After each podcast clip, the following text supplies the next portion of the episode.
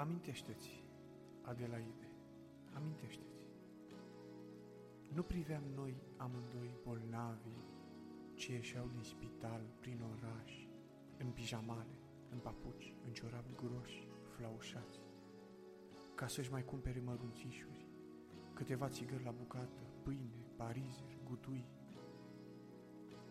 Cum miroseau toți aproape greșit, a polidin și probabil a moarte.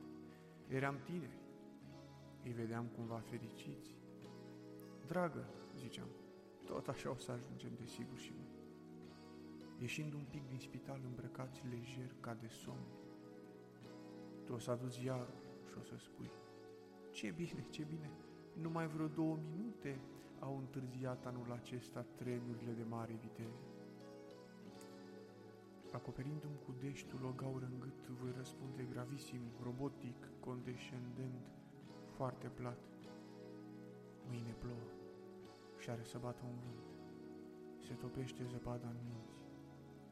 Uite, dacă nu crezi, cum soarele intră și încălzește podeaua. Încălzește podeaua.